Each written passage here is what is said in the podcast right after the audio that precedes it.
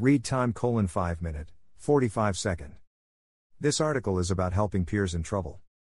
Here is the scenario. You are a peer. Meaning you have a chronic severe mental illness.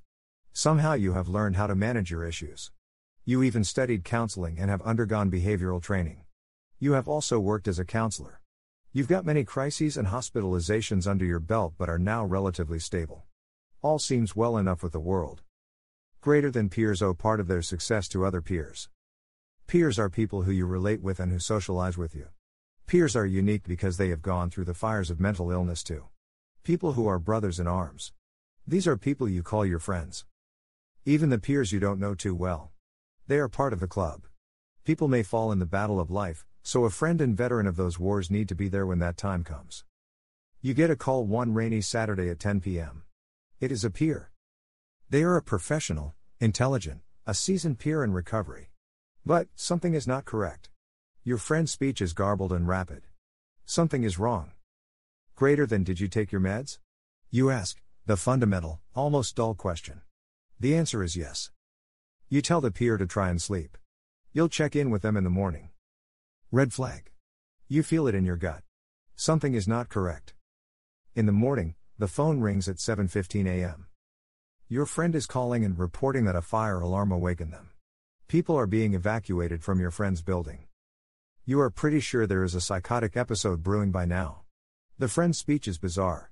As a professional, you know there is a crisis headed your way. As a friend, you have to do something. So, how does a peer deal with a friend in crisis? First of all, you have to remember that it could be you. Nobody is immune. Nobody is invulnerable. When discussing severe and chronic mental illness, be aware relapse and crisis are unfortunate permanent pieces of the puzzle. When mental illness strikes can be a complete mystery and baffling. I have dealt with many people who just had a fallout over the years. In the beginning, before I knew what I knew now, I just called 911. That's what the professionals tell you to do. Well, if you're going to add insult to injury, trauma to episode, sure, make the call and sirens, ambulances, police, public humiliation, and handcuffs to the mix. Greater than call 911 for every incident? Bad idea. Every patient should have a PRN. PRN is a drug prescribed as needed. A mild sedative. Or a stronger one, depending on the constitution of the patient. If the prescribing psychiatrist won't give a sedating pill for whatever reason, and it may be a good reason, I am not judging it forces the patient to seek other remedies. After years of dealing with my psychotic exacerbations, I learned several coping skills, oral and otherwise. After the early morning call from my friend, I do an assessment. It is a short term intervention that goes a long way in managing my illness and their struggle. I am retired and therefore have plenty of time. I went to the deli and bought carbohydrates, a couple of croissants, and a buttered plain bagel. I got a carton of milk. Then I took a cab to their apartment. People suffering should never feel alone. Interventions Being physically present. Strategic use of meal and nutrition. In other words, bread induced relaxation. Complex carbohydrates are hard to digest.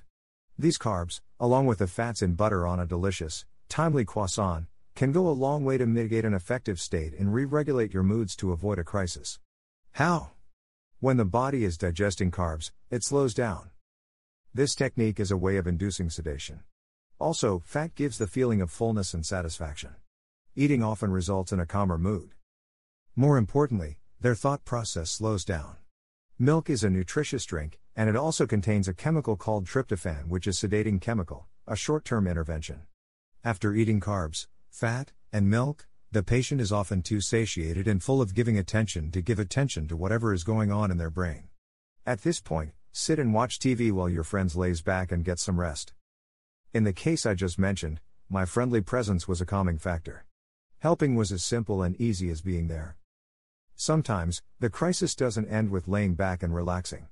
Most exacerbated symptoms can last anywhere from three days to a week. After that week, the patient may take another day or two to get back to their norm. Over the counter sleep aids like Motrin PM, Advil PM, and melatonin may also help induce sleep. My experience and research clarify that 10 to 1 sleeping issues exacerbate mental health problems, people who have interrupted sleep or just stopped sleeping break down. In my case, insomnia had lasted a month.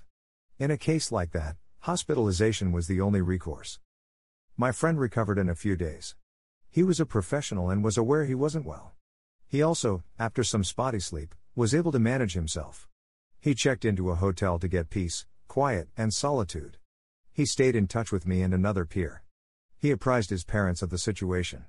He was alone but connected. People knew where he was, his situation, and how to contact him if there were a turn for the worse. As a friend, help your peers floored by their illness. Be present with them physically. Provide some filling and relaxing food and innocuous sleep aids. The doctor may not always prescribe a PRN. Most of all, stay in contact by phone or text. I was able to get my friend's relative's phone number. That way, if he dropped off the map, I knew who to call. Sometimes the hospital is necessary. However, I think it should be a last resort, especially if the peer is relatively older and has gone through that mill several times. My point here is that too many hospitalizations are disruptive, traumatizing, and costly. In tandem with a seasoned peer and friend, people temporarily battling mental illness recover faster and remain more stable over the long term. Living in the community means you may need to know how to handle crises. Being realistic about your abilities and limitations will reduce exacerbated symptoms from flaring up. Some triggers to crisis and relapse are change in season, an abrupt change in routine, school and work stressors, change in meds, death or sickness in the family, romantic breakups. Greater than take care of your friends. In the long run, you'll be better for it. Happy. 00%. Sad. 00%. Excited. 00%. Sleepy. 00%. Angry. 00%. Surprise. 00%.